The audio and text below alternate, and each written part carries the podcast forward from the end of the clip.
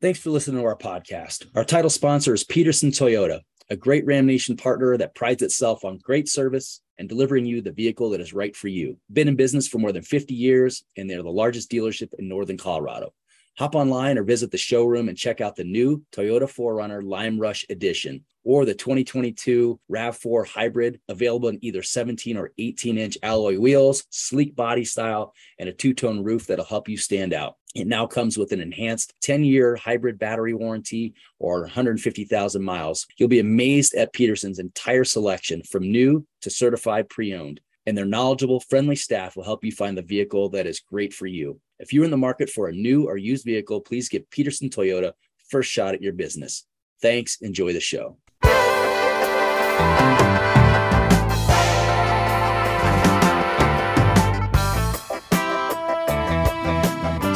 Welcome to Ram Nation Radio. It is Friday, August 5th, and that means it is the start of CSU Fall Camp.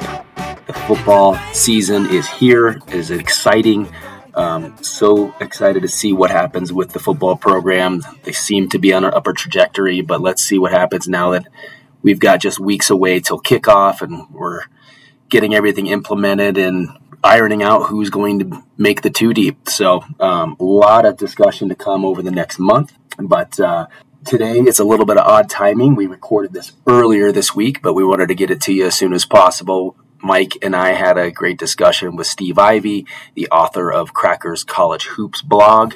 Uh, kind of recapped the season last year, the the changes this offseason with David Roddy leaving, kind of went through some of the incoming players and uh, you know what Steve expects for next year. So it's obviously still very early and hasn't seen any practices yet, but he lingers around the program. He talks with coach because he's got a pretty good pulse. So he's always good to talk to and and kind of get the lay of the land. So we wanted to bring that to you. And uh, next week we'll get back to talking Ram football. So without further ado, here's our discussion with Steve Ivy. All right, so a little special treat. We're going two podcasts this week just because it's been a long time since we've last done this. And um, it was funny. I saw our good buddy Aaron Harris on Twitter poking a little fun at us, saying, Hey, it's been months since you guys have hopped on to, to record anything. I want to hear about hoops. So I want to talk about hoops as well. And no better person to do that than Steve Ivy of Crackers Hoops blog. He is most knowledgeable CSU basketball fan that I know, and and uh, it's always a treat having having him. Steve, how are you doing, buddy? Joel, I'm doing great. I too saw that tweet from Aaron, uh, and uh, what a great guy he is. But uh, you know, I, I always love to talk about uh, talk about the basketball, and it, it coincided very well with the fact that I uh, I visited my first practice about a week or so ago, and got so I could start getting a look at uh, at what the upcoming team uh, looks like. So uh, it fit very perfectly. And when you fired off, uh, hey, let's do a podcast, it was like, yeah, let's go. So it's good to see you. Hopefully, you're having a great summer, Mike. Good to see you as well. So hope things are going well for you boys. As always, Steve, great to see you. Things have been good on our end. Um, so one thing I do want to bring up before we get started, kind of going off of what Aaron, you know, giving us a hard time I know Joel, you've probably gotten texts. I know we both got people hounding us at that coaches thing in uh, Lone Tree early in the yeah. summer about not being on and, and not doing podcasts. Even though we're part of what you want to call new media, I know that's the big thing that that uh, Draymond Green kept on bringing up this summer uh, with our podcast and stuff. We are different from what Justin does. Justin Michael, who does an amazing job for DNVR this isn't our job. Hmm. That's his job. It's his job to to to put out content, whether it's it's writing or or the podcast. We're just some we're just some fans that enjoy doing this. So yeah. Aaron, get off our backs. Back it off, Aaron. even Joe, even Joe, Joe was pestering me all summer. He's like, "What are we going to do? Another?" Joe Parker was like, "Are we going to do another podcast?" Are we ever going to get back on? I'm like, sorry, bud. I'm enjoying my summer. I need a little break. But, I've been uh, too busy traveling and drinking. You know, I, it's yeah. just it's been tough fitting it in. Yeah. You know, but you know, but uh, uh you got to admit, I mean, the financial benefits are so much that uh, that you, you, probably should be doing a lot more, right?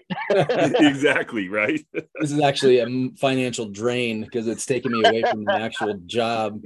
Actually, we're actually recording this during my working hours right now. So yeah, my my uh, hopefully not, my boss is not listening to this.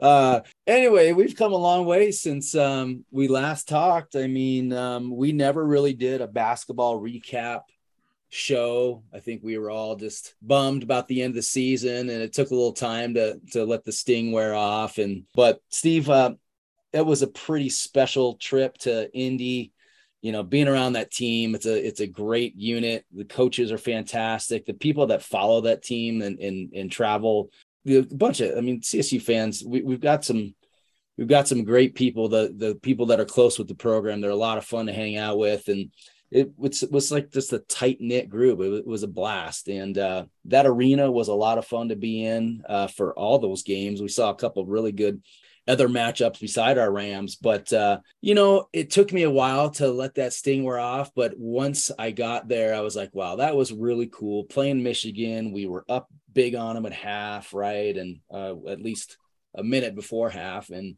and uh, and then you know you start reflecting on how the whole season went, and it really was obviously one of the better seasons we've ever had. So.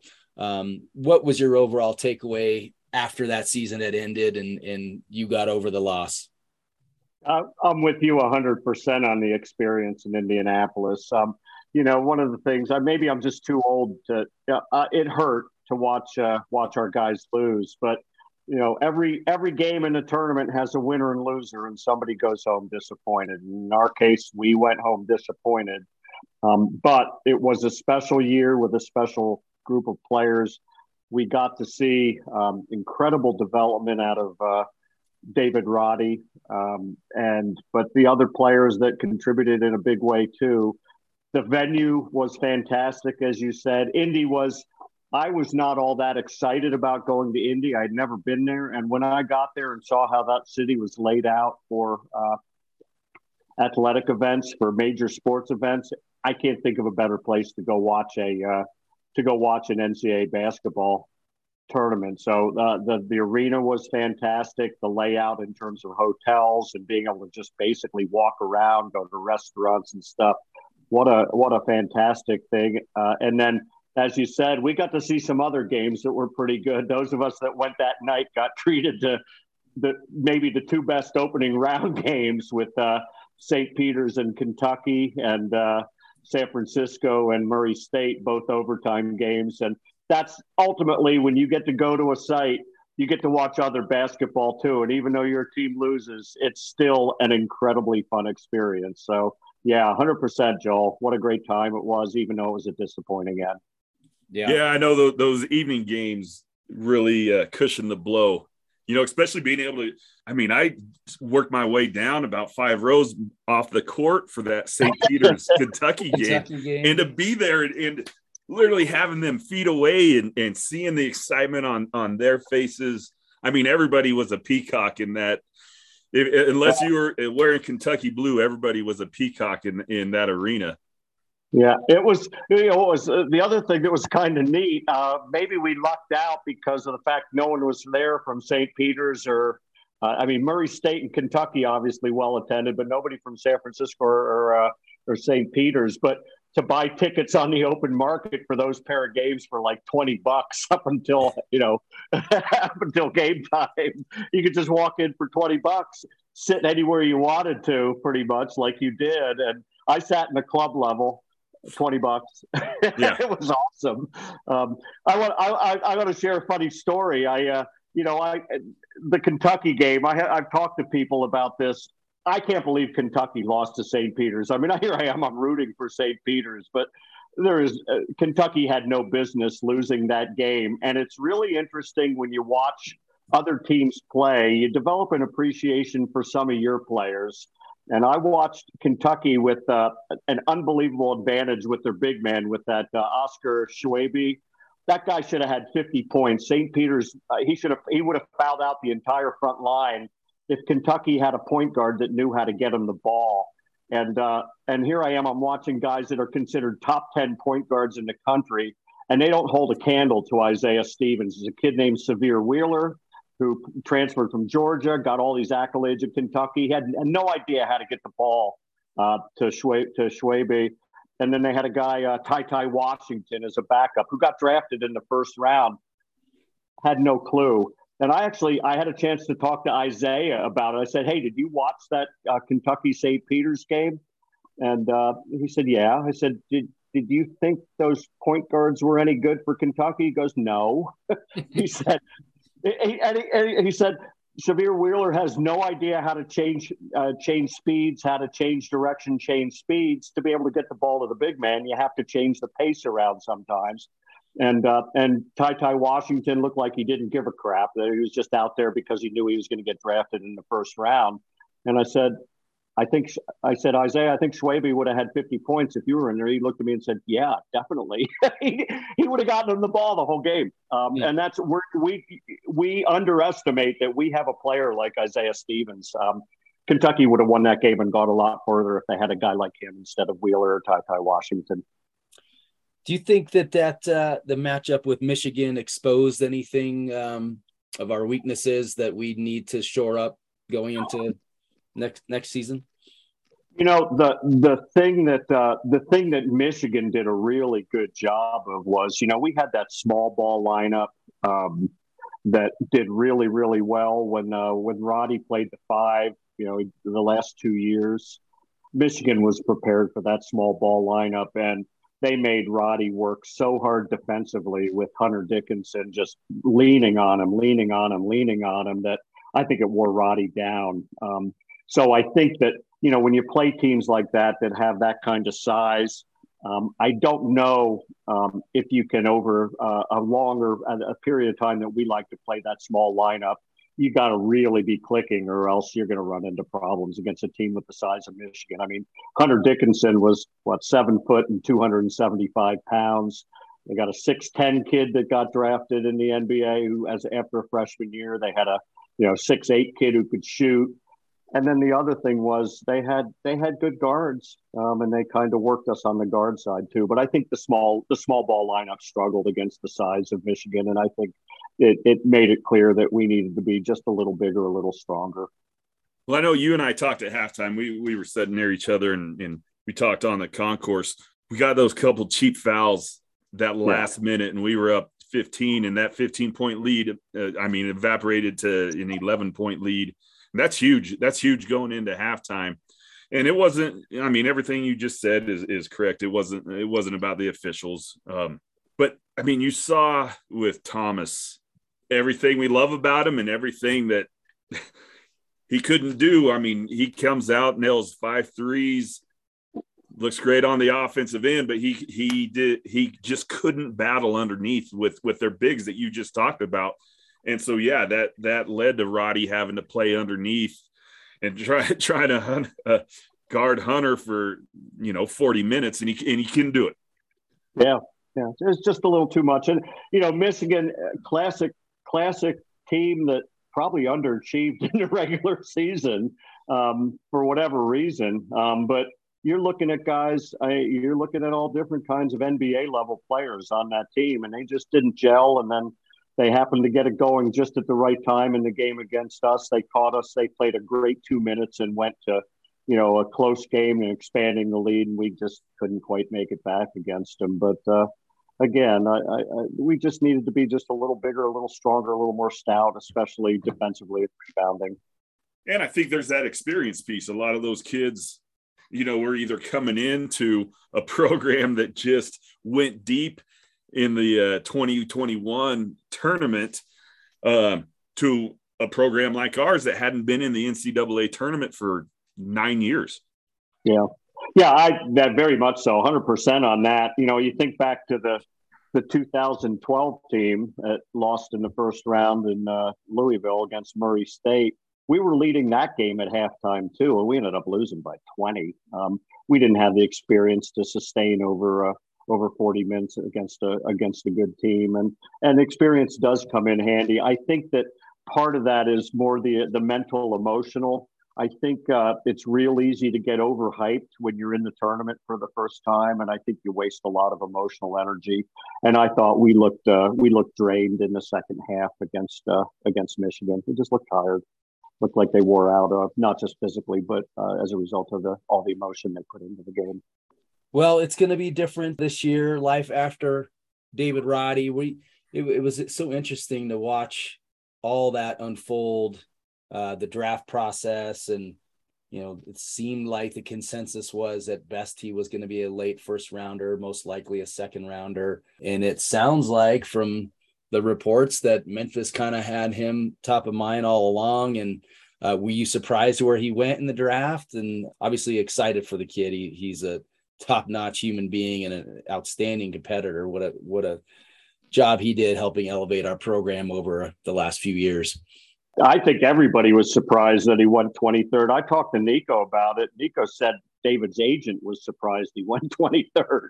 Hmm. Um, he thought he'd go late round. He thought he'd go very late first round. They they had him anywhere from 25 to 40. Um, 25 was the absolute most aggressive they could be, and they thought 40 was the worst case. And it when going 23rd, Memphis trading up to get him. Um, what was really interesting was the the teams that traded. Well, there were there were three teams that were trying to trade up to get him, and they were all the top teams. Um, Memphis, Golden State, and uh, the Celtics uh, were all looking at trading up to get Roddy, and uh, and I think that speaks a lot to him, uh, not just the the quality of the player he is, but uh, it, it, his ability to fit into a uh, a, a team to to to not just be a role player, but to be an integral part of a team, but to fit in right away because of the way he plays. He's a complete player. He's not a he's not a one dimensional player. He can score inside and outside. He can guard.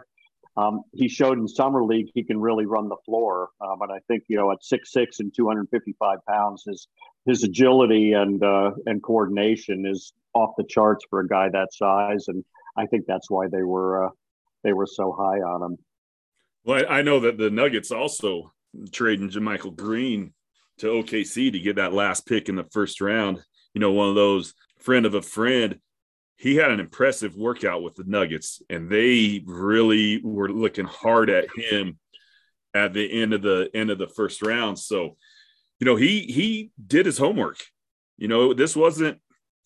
I was I was pretty upset reading some of the comments on on the message board about, you know, Roddy not being a team player to the program or Roddy Roddy only thinking about himself or getting bad advice and all this other stuff, and that he was going to be just like Bibbs and comparing him to Bibbs. And, that was crazy.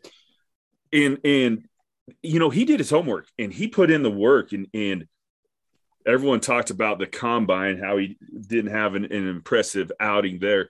I watched some of those games and and it was I mean, it was what you would see if you went to the went to a playground, went to the Y, and, and watched a pickup game. It was 30 guys out there for himself, and he's a team basketball player. He, and so he wasn't going to shine in that. But those individual workouts, he he tore it up. Like the Nuggets loved what they saw from him and what he did you know for with his individual workout and, and they had some some bigger names so-called bigger names in there at that same workout, and he was head and shoulders above them. You know, the the, the other thing, Mike, that uh, I talked to Niko about. Um, so Niko told me a couple of things. Uh, you know, he was with David uh, at, on draft night, um, but Nico also told me that he David really didn't make up his mind to enter the draft until right, and we know it, the last day he made his announcement, and it really was true. He was he was coming back. He, he, was coming back to CSU, and then he kind of had a, a, a, little different change of heart and realized it was time to go for it. That he felt very confident about his workouts and stuff. Um, but Niko um, basically read David's agent, the Riot Act, and said he better go between 25 and 40, or I'll never talk to you again if you ruin this kid's career. Um, and uh, so that was one interesting tidbit I picked up from Niko. But the other thing, and I wanted to mention, this is this is about David. You know, we we look and we see everything on the basketball floor. We saw the trajectory. That kid had an amazing trajectory at CSU, going from just big guy, big athlete when he came to you know, by the second year, he was contributing a little more, still pretty much scoring inside, but showing off his passing and rebounding ability. And then by the third year, when he expanded by the outside shooting and stuff, I mean, he became a complete player. He's only going to get better. He works hard at it. The second part is um, David got when he uh, started doing the workouts, you know, he went down to Phoenix and they work with an agency and they say, here's how the workouts are going to go. All those workouts are exactly the same. They're going to work out for two hours. They're going to have you do this. They're going to have you do that. They're going to have you do that. But there's another thing they're evaluating. They're looking at you as a person. And when you check into the hotel, you can bet there are eyes on you the night before. And if they see people going out and partying, if they see people doing this, they see people doing that, um, the odds are you're not going to get drafted because they're investing millions of dollars in you. Um, and they are going to make sure that uh, th- that they draft somebody that is going to be a professional. That's the top organizations that are doing that. Um, they're looking at the character of the player, and with David, it is so obvious about the character and uh, I guess, you know, even Niko had stories from Summer League where David was in Summer League and some of those other players in Vegas, young players in Vegas, guess what's happening at night, right? They're going out. It's like they don't give a darn. That's not David. David is focused on basketball and being the best basketball player. And so his character emerged as well. And I think that's the other reason, not just his physical talent, but his character emerged. And lo and behold, um, lo and behold, drafted 23rd. So I think we're all excited about that. To a good organization. I know it like one of their, I don't know if it was a beat writer, if it was one of their like their version of DNVR had tweeted out the day after the draft when Memphis had all three of their draft picks. And it, it was like David Roddy looks like the high priced lawyer who's representing two two young kids who got in trouble and he's there business like man. Suit everything's there. And then the other two draft picks are just have clothes thrown on and they're slouched back in their chair and and he's up there. And and I watched more summer league this year than I have since when Melo and and and Bron got drafted and kind of when the, when the summer league first really started getting aired. And he you saw it on the court there as well. Again, everyone wanted to, to look at Kenny Lofton, and, and he had a couple big games scoring. But when Lofton got the ball, it was about Lofton. When David got the ball, it was about what can, what can we do to score a basket, whether that means I take it to the rim, whether I shoot, whether I pass it, and, and or make that extra extra ball movement to get to get that easy bucket. So you saw what he did in I watched almost every one of his summer league games, and, and he was impressive. And and you saw it; he learned every game. He improved every game. I'm like I'm excited about this season, and I'm always going to be a Nuggets fan. But man, I'll be I'll be watching some Grizzly games too. I think we're all going to watch the Grizzlies play, and I think David will somehow fit that to the back end of the rotation this year. The one thing that impressed me, Mike and Joel, while watching, I, and I watched Summer League, I watched some of it too, not all of it, but I watched David a few times. Um, he was in a position, he's basically playing a, a, perimeter, you know, a wing position, like a three, small forward. And it, he wasn't forced to rebound as much, and he was able to run the wing. And his speed and athleticism on the wing was in, incredibly impressive. Um, I, you know, we didn't get a chance to look at that because he got caught inside too much having to rebound on the defensive end, and we didn't get a chance to see him run the floor. And I, I when I saw Isaiah last week, I said, Isaiah, you probably would have had three more assists if you had Roddy playing as a three running the floor. He goes, Oh, yeah, he would have been dunking all day long running the wing uh, in the fast break with me passing to him. He said, Yeah, it would have been a piece of cake. Um, but we'll see. We'll see that player emerge, I think, with the uh, with the Grizzlies what is life going to look like post David Roddy at CSU? The news came out maybe yesterday officially that Jake Jennison had another knee injury and it's probably gone for the season. And there was one of your bigs. And uh, what what is it going to look like? Yeah, let me let me address the the Jennison thing. Um, I heard about it last week, and I wanted to make sure it came out officially before it was uh, talked about. Um, he Jake tore an ACL Um, he tore one in high school and has basically been out the last two years, um, but has been rehabbing and building his game up.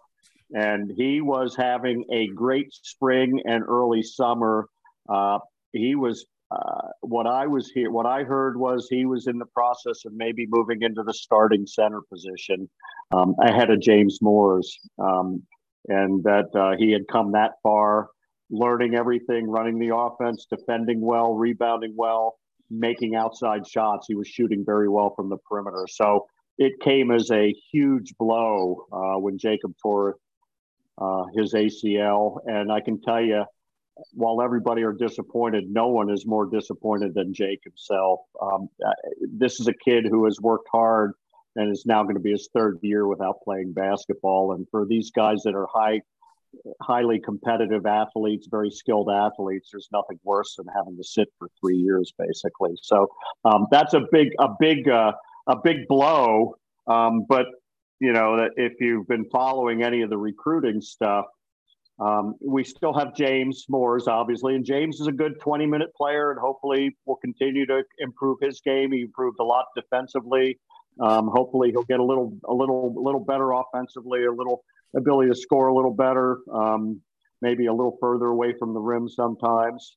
Um, but he understands the offense um, and knows how to get the thing uh, get the thing to run. Um, but it immediately, when Jake got hurt, you had some things that went into motion from a recruiting perspective, and the the, uh, the, the staff decided they needed to get a big man in for for 2022 23 and uh, they had been recruiting. Uh, they've been recruiting a couple of players. Um, they got on to a kid in Southern California. Uh, there's also a European who is unnamed right now, but they had two different players that they thought could be reclassified to 2022. Uh, the, the the number one target was uh, a kid from uh, Southern California, and lo and behold, um, they went out. They saw him play a bunch and the kid is a real late bloomer. Um, had offers from low Division One schools, um, but started coming on this summer. And it's a it's an interesting case of he's a multi-sport athlete. He's a very good baseball player, multi-sport athlete. So maybe a little held back in terms of basketball because he's a 90 mile an hour pitcher. Um, a 6'10 pitcher um, and uh, and a very good pitcher. So um, starting to focus a little more on basketball. And he he graduated from high school in 22 and decided to go to a, a, prep school for his, uh, a year and to hopefully build up uh, you know build up his resume. Well, lo and behold, this summer he started coming on, and then offers started coming in, and next thing you know. Uh, CSU offered. Next thing you know, San Francisco offers. Good program, NCAA tournament team. Utah State offered. Missouri offered. So an SEC school came in and saw him and offered. And so there's a lot of activity, but all those other offers were 2023 offers. And CSU started talking uh, about uh, bringing him in for uh, for this year. Um, I know uh, after they made the offer, Niko and uh, Ali went out to see him play again, talked to him some more set up. They had an official visit set up. Uh, another member of the staff, Aaron Katsuma, went out to Southern California prior to the visit. This is all happening. I mean, this is the this is the hard push, and he wanting to make sure they got to know him and he got to know them. Uh, came for the visit a week ago, uh, a little over a week ago, and uh, lo and behold, um, uh, the visit went really, really well, but then word came out came up that uh, that all of a sudden USC is talking to him, and so that slowed things down for a couple of days. But then uh, Friday, um, Friday uh, he accepted the offer and announced that he's coming to uh, coming to CSU. His name is Kyle Evans, 6'10", 210 pounds, good defender, good rebounder, has the ability to shoot the perimeter shot. He'll be a good fit for CSU and um, Lord knows he's going to be needed this year, but that's going to be an important part of uh, that's an important recruiting uh, recruiting, uh, recruiting part for the 2022 class. And that staff did phenomenal work um, uh, getting a quality player in, in such a short amount of time. That was a big addition. It was a welcome sight to see, uh, especially knowing that uh, Jake got hurt and, and, needing some size there. The other guy that uh, I'd be curious to get your thoughts on that uh, that the Rams added this offseason is Patrick Cartier, the six foot eight. He's a graduate student forward um, from a Division two college. Um, what can you tell us about him? Because that was kind of like when his announcement was made, it was like, could this guy kind of fill a Roddy role? Uh, what do, what can you tell us about him? Um, I was impressed when I saw him. I went to practice last week. I, I impressed by the fact that he seemed to fit in as if he had been there for a couple of years. Smart player, uh, good athlete. Not I mean, 6'8", 220, Maybe he'll get a little heavier, but he's strong. He's not a small guy. Um, watching him offensively, uh, very smart player uh, knows how to set screens properly, knows how to pass the ball properly. Those are all these are all intricate things that you have to do really well in CSU's half court offense. Um, very good finisher around the rim, not an above the rim player for sure. A very much a very much a below the rim scorer, but uh, finishes with his left hand and his right hand. Uh, reminds me a lot, even though he's bigger and stronger and maybe a little more capable if you go back to Pierce Hornung's ability just to finish around the rim, Pierce Pierce scored 10 points a game just by being able to shoot left hand, right hand layups and not get them blocked by creating different angles um, and being smart. And Patrick is very much the same way.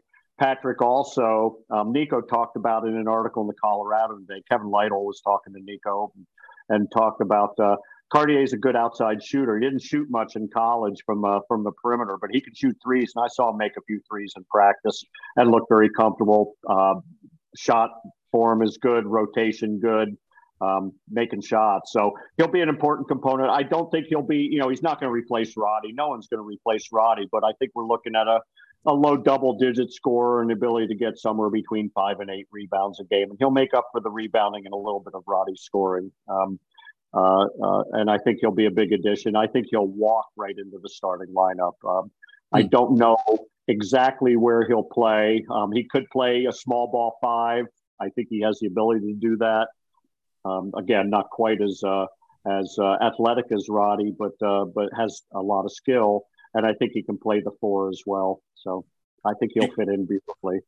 Did you get a chance to see Josiah Strong this summer? Uh, just I, I saw some. I mean, I, I saw them all. Um, Josiah, um, good shooter, um, definitely good shooter. Um, you can see the athleticism.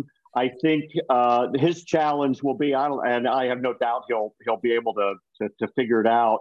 Uh, getting integrated into what CSU does versus, you know, he's played for four years uh, at other places, and so uh, learning CSU system terminology, um, how they want to defend, how they want to run the offense but he definitely has the skills, and I think we'll see a lot of a lot of him as well. Whether he starts, I think there's a good chance he'll walk into Kendall's uh, Kendall Moore's spot because um, he's a little bigger, a little stronger, and definitely a you know he made as many threes. Uh, he made more threes than anybody on our team last year. So definitely a, a, a, very uh, accurate, very lethal perimeter shooter which is very important in uh, in Niko's offense. So I think we'll see him as a, a very very big contributor. Again, low double.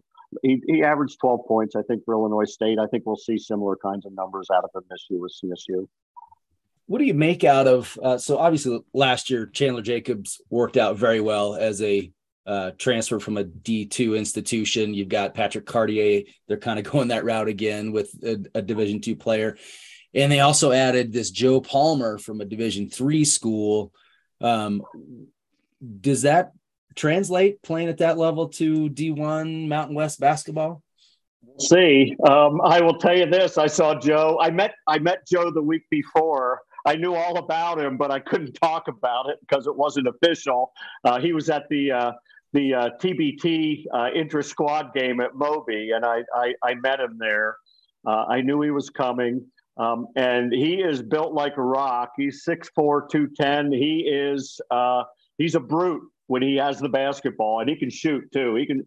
Um, and I, I, who would I compare him to? Is he going to be as good as Daniel Bejarano? I, I don't know, but he built and pl- he's built and he plays very physically like Daniel used to play, um, and uh, and he'll be a welcome addition from a physical perspective. I think it'll it might take him a little time to make the transition from uh, D3 to D1, but I got to tell you, he can shoot from the outside. I saw him making threes left and right, and he is a bull. So, uh, and I he's one of those guys. I guarantee you, he's not going to take no for an answer, and he's only going to get better and better. And it's just a matter of how well he makes the leap. But I, I think it can be done. I don't know if it's going to be a you know a 30 minute a game guy, but I can see him being playing an important role off the bench, and like I said, being very very physical. Any word on how they found him? I know I, I was looking. I was like, where the heck is Augsburg University? But it's in Minneapolis, so obviously there's some ties there with the staff. They must have gotten some sort of tip on him. Yeah, I don't know. I didn't get the. I didn't get the. I didn't find that out. I will say this. Um, and this is kind of an interesting. After I after I saw that he was coming from D three, I wanted to get a feel for uh, the top. Uh, how many D three players have been drafted into the NBA?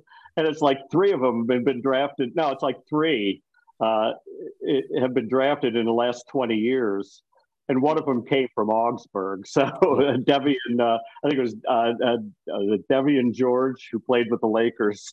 so, it, so maybe Augsburg, uh, maybe it bodes well that he's from Augsburg. Well, I, I know that one CU in the Springs, uh, Derrick White, and I know that was just going through his his Palmer's yeah. Twitter feed. He had a lot of stuff on Derrick White, and if, if, for those went to CU in the Springs and then transferred to uh, CU and what is he in his fourth year in the in the league? Yeah. Uh, played it played a, a solid role for the Celtics in their in their run for the uh, in the, as Eastern Conference champions. So you know, hopefully we see that same trajectory. But I love hearing what you said about the strength and about them being solid. You know, one of the things that kind of bothered me last year with with our fans is you know, they kept on talking about how we're not big enough, we're not tall enough, you know, and these long teams, you know, we're going to get beat by them. It was stronger teams. You look, you look at what, and it wasn't necessarily inside. Yes, they, the, the, we had trouble with those longer, but it was the longer guards, and and we seem to have uh, trouble with UNLV with San Diego State when when their strong when their guards pretty much just pushed us around and we couldn't get the ball inside to Roddy. So I love hearing this with, with these guards coming in because I think that that that had more to do with it than than the other teams being taller, uh, being longer than us. It was it was almost more of a strength and and, and not being able to to push the ball like we want to and, and not being able to work it in our half court offense. I would agree with that. You know, I I think that the last couple of years you've seen improvements in uh, in the weight room uh, with getting bigger and stronger and girthier. Maybe not, maybe you don't have the height, uh, but the girth helps a lot um, in terms of being able to play physical defense. Um, it's not just height. So I think we're going to see a little, little bigger, little stronger team that way in terms of girth this year. Cartier is definitely built. Um, Strong is definitely well built. Um, so yeah, they're they're. I think we're going to see a little little stronger team freshmen are a little different. You know, the freshmen are a little uh, a little less built. Um, they're not they're good athletes, but it's going to take them a little time to build up. So, so those guys, uh, I know we mentioned Kyle Evans, Josiah Strong, Patrick Cartier, and Joe Palmer, and the freshmen I think you're referring to are uh, Tavy Jackson, six foot two guard, and Jack Payne, six foot six guard. I think he's out of Boise. Uh, yep.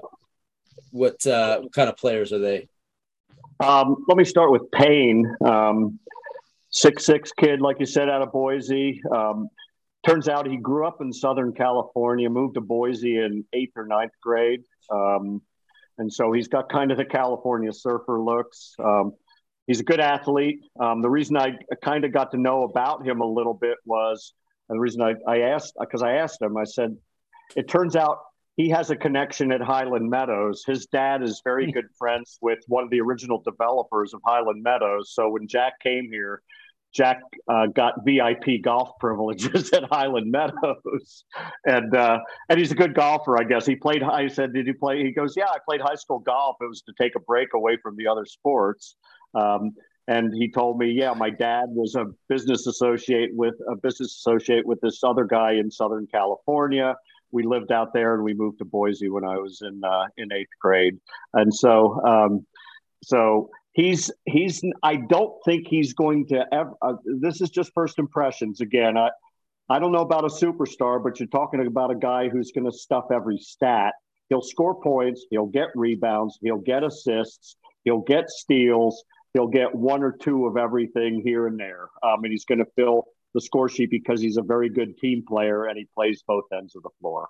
Um, he's one of those kind of guys, and so you know, I started thinking, who would I who would I comp him to?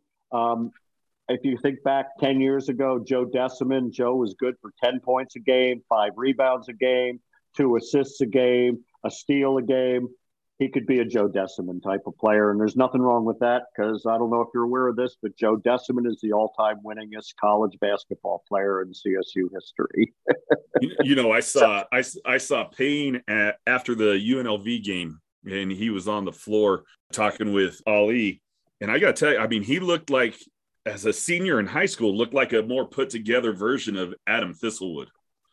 Yeah, I, me, it, I, mean, just like the, it, his body type and his and his size, he just even at 18 years old looked like a, a more put together version of Adam, and and so I, am everything that you just said. I mean, that's that's exciting because we, we need those players. Those are those are the players that get you wins.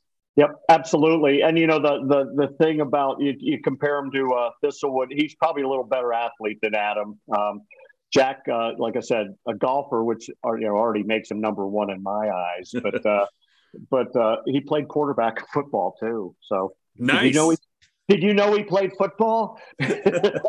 Drink. but that's by the way that you know if you haven't figured it out that's the csu profile you go out and you find multi-sport athletes they want multi-sport guys that are leaders and if we haven't figured out that that's what works in terms of recruiting um, that's that that's their that's their model and it works. And you know lord knows uh, we get I, these aren't diamonds in the rough. These are very very good athletes. They just haven't been focused on 100% on basketball. That's all. Well i know evans the, the kid that we just got this week is a pitcher in baseball. And i and, and i heard that that was one of the reasons why some of the some schools were backing off him because they didn't know if he was going to focus on that sport uh, as a, as a pitcher you know Yep, it was like the last, uh, just the last few months. He decided to focus more on basketball than baseball, and the kid throws about ninety miles an hour. Maybe he'd get faster, and maybe he'd be the right-handed Randy Johnson if he stayed with. I don't know, but uh, but we're lucky we have him. He's a, like I said, a really good multi-sport athlete, and he's going to fit in really well with this culture. So we talk about Tavy Jackson as well. I don't want to leave him out. Um, you know, the I the the one thing I have to be careful of uh, when I talk about Tavy is, you know, a lot of times you start going, "Oh, he's the heir apparent to Isaiah Stevens," and unfortunately, no one's going to walk in and take over Isaiah Stevens' job. Isaiah Stevens, when he when it comes down to it, is going to go down as easily one of the top ten players that ever played at CSU, maybe even top five. I don't, you know, I don't, I don't like to uh, compare uh, previous you know, a, a, lot of the the older, it, it's so hard to compare for different generations. It's kind of like the Jordan LeBron argument, you know. But Isaiah is has been a fantastic player, and so um, when you when you when you watch players come in, you go, oh well, he's probably not Isaiah yet. That's okay. Um, he was very athletic. tavi's very athletic. Uh, lower body built very strong. We'll need to put on a little weight in the upper body.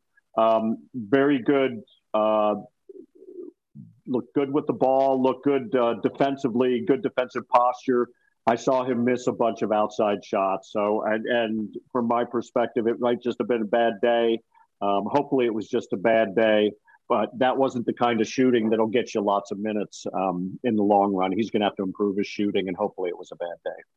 Well, that's a good rundown. Appreciate that, Steve. Um, so, it, it's funny thing is, is, we're all focused on the loss of David Roddy, but we lost six guys that put in some good minutes for CSU over the years. And uh, obviously, Kendall Moore is one of your uh, personal favorites.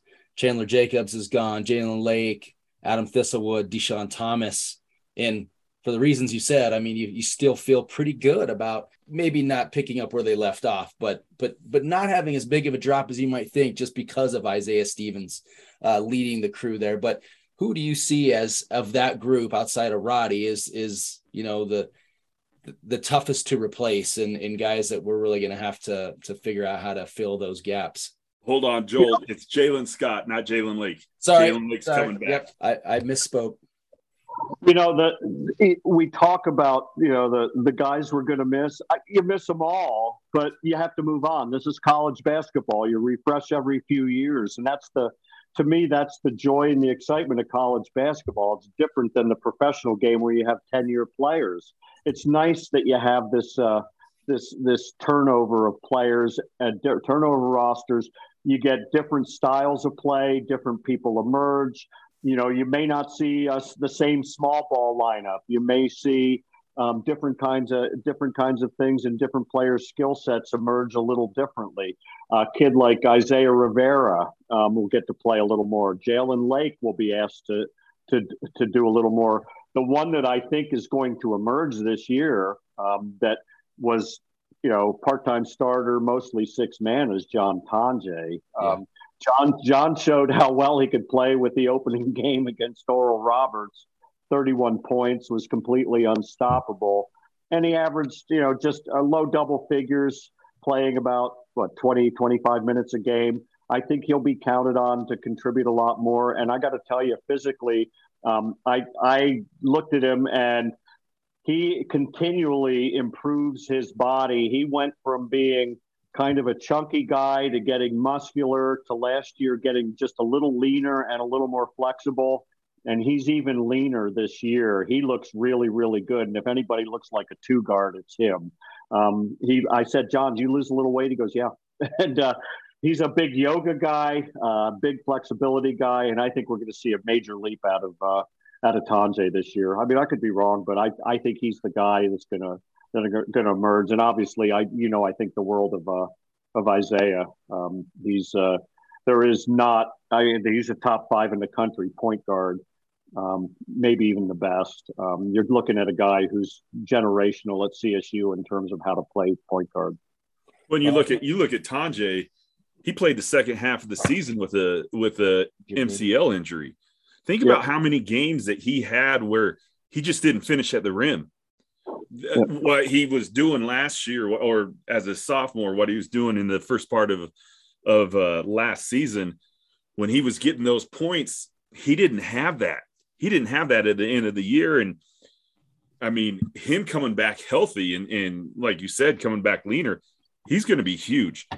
You know th- there's a lot of doom and gloom. And i and i said this i said this after the season. Friday comes back i think we're a sweet 16 team. If he doesn't come back, I think we're a last four in, last four out team, and that hasn't changed. And you know, I I, I think the core of this team is Isaiah Stevens.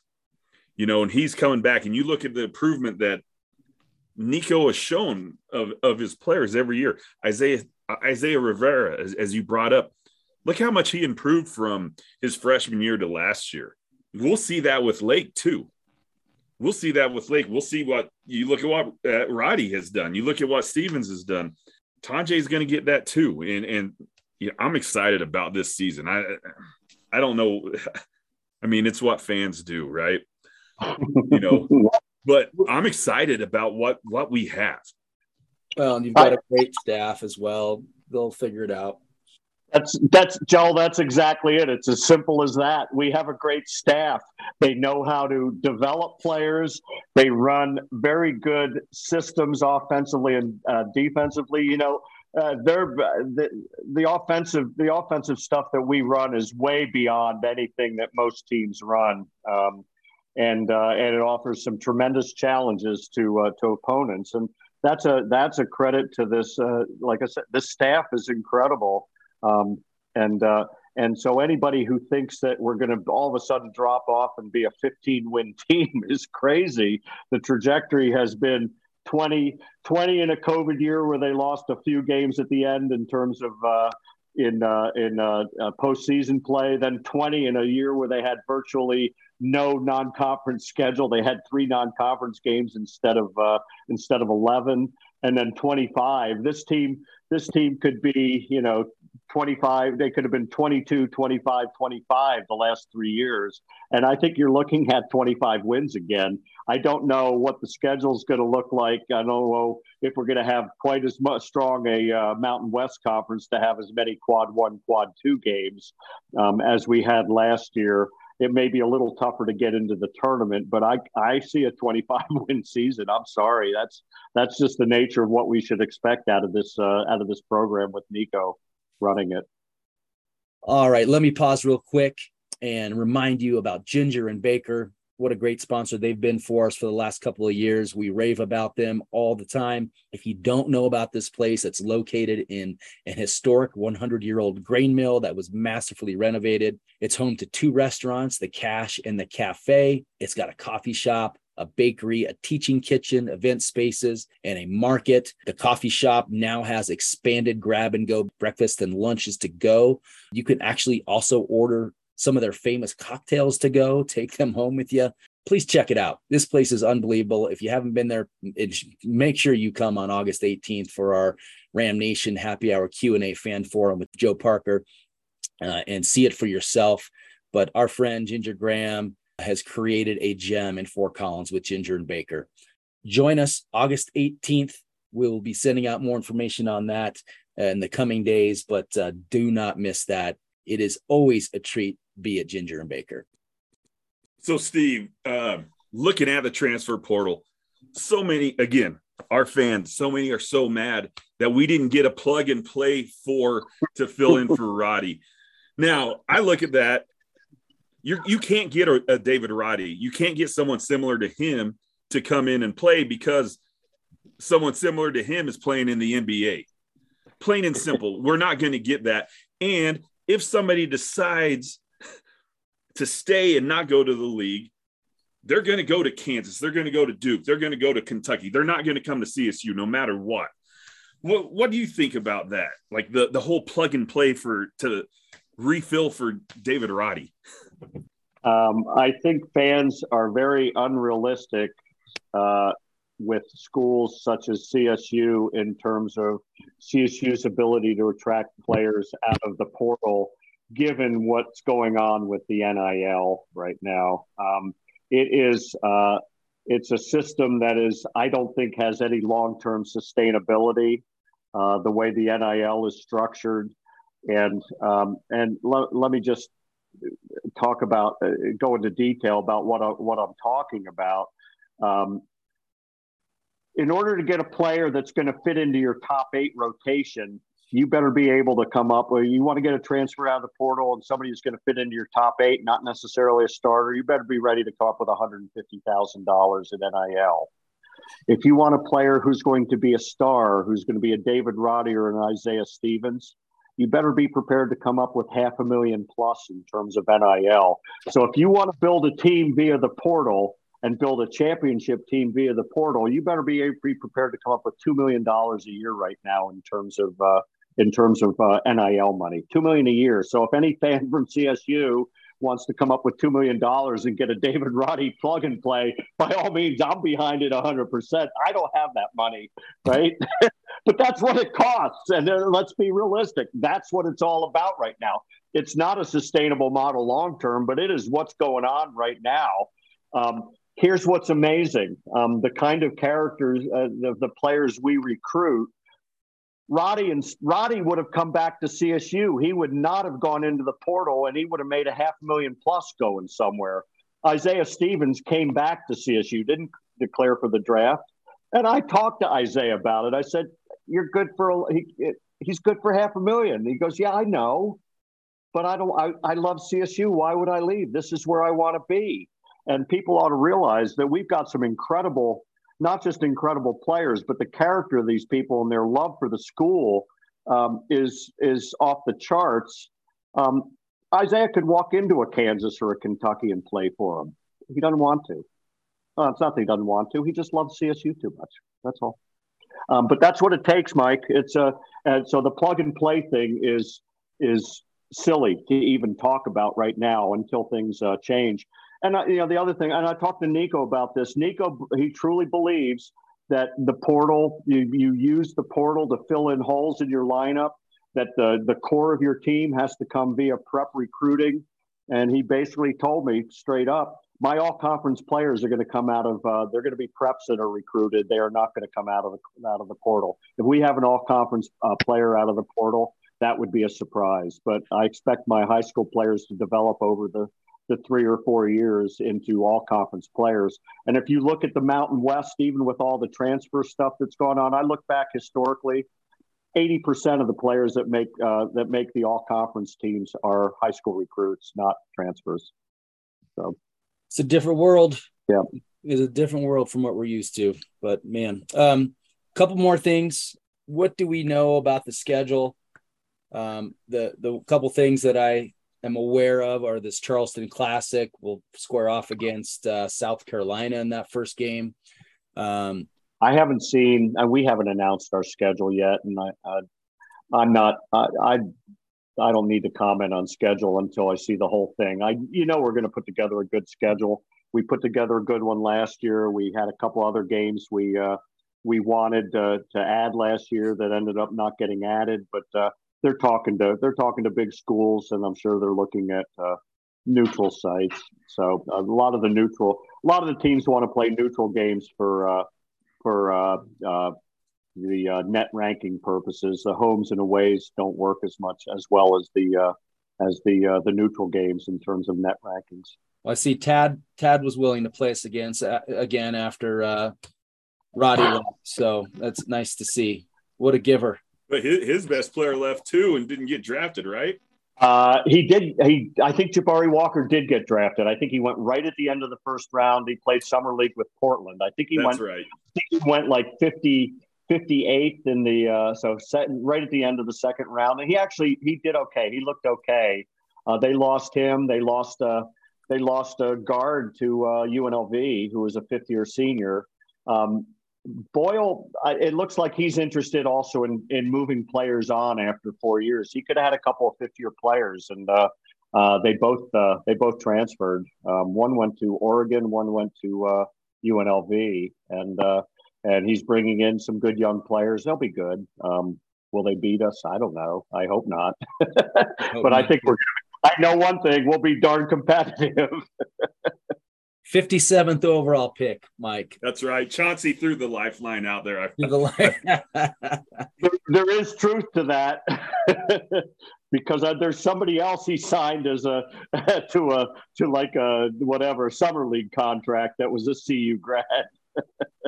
well, uh, before we go, Mike, I don't know if you know if you have anything more hoops related, but just uh, just wanted to see Steve's general comments on uh, what he expects for football this year. I'm excited. I, I uh, you know, there are. I, it's it's silly to say that. I mean, there's more questions than answers right now with the new program, uh, with all the, the the quote turnover. I think the turnover has been extremely positive from an overall player perspective and certainly from a coaching perspective.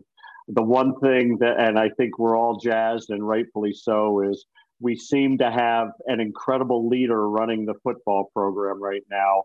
Um, and he has embraced not just building the football program, but getting integrated into the community like you wouldn't believe. He's been tremendous in Fort Collins. Every day you read, or every, you know, three times a week you read about Jay Norvell being involved in something in Fort Collins, whether it's the Boys Club of America or, yeah, and his wife, uh, Kim is involved with all kinds of stuff. They are a tremendous couple, and they are. I, I there was a, a picture of uh, of Kim with uh, with uh, with Niko's wife Erica, and I referred to them as uh, Fort Collins royalty. Those are that's those are the two princesses of Fort Collins right now. Both of them are just exceptional people um, and uh, what they're doing in the community uh, in terms of outreach to important things is uh, it's so welcome. Uh, and like I said, Jay and Kim are incredible people. It's I'm excited. I think I think they're going to make a bowl game. I'm I may be crazy. I think they're going to win six or seven. I think they're going to become bowl eligible. I think they're going to improve that much, um, and I think that's due to the fact that that staff is going to get them get them really going, even with all the question marks. Yep. Well, I know we'll be talking a lot more football over the next four weeks as uh, kickoff is just what one month away, 30 days, 31 days away. So, so I need to ask you: Are you boys? Are you boys going to Michigan?